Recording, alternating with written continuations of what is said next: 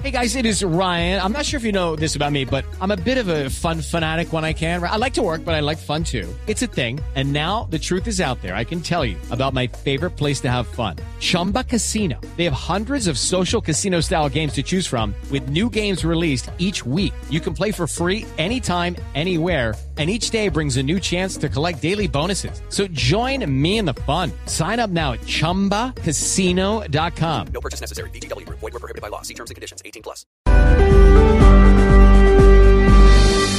6 de la mañana 25 minutos y hay enorme expectativa en Colombia y en toda Latinoamérica por los resultados de la segunda vuelta en las elecciones brasileras. Esto tras los comicios de ayer en donde el ultraderechista Jair Bolsonaro sacó el 46% de los votos y el socialista Fernando Haddad, el elegido por Lula da Silva, obtuvo el 29% de los sufragios, lo cual significa que habrá segunda vuelta el próximo 28 de octubre, un día que será clave y fundamental en el futuro de la economía más grande de toda Latinoamérica, una economía que lleva sumida en una crisis desde hace media década y por eso mismo estas elecciones son de enorme interés y de enorme repercusión sobre Colombia y sobre el resto de Latinoamérica. Justamente el candidato que más opciones tiene, el ultraderechista y populista Jair Bolsonaro, ha hecho una serie de planteamientos que tienen a medio continente con los pelos de punta, no solo en cuanto a su postura homofóbica y misógina, sino también en materia económica, en donde propone reducir la deuda pública en un 20% mediante privatizaciones,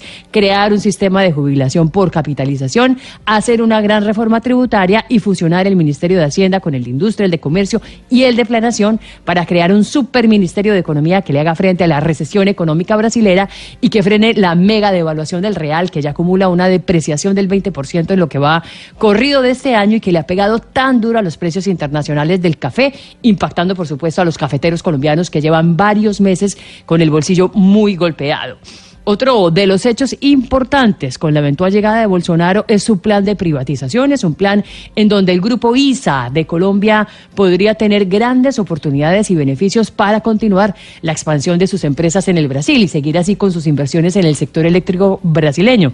Acordémonos, de hecho, que en las pasadas elecciones Dilma Rousseff bajó las tarifas de la energía en más de un 16%, lo que generó un caos total para el gobierno y para todas las empresas del sector eléctrico. Pero sin duda, lo más preocupante de lo que propone Bolsonaro es permitir el libre porte de armas en el norte de Brasil, en estados que limitan justamente con Colombia, en donde están las grandes estructuras criminales, tanto de minería ilegal como de venta ilegal de madera.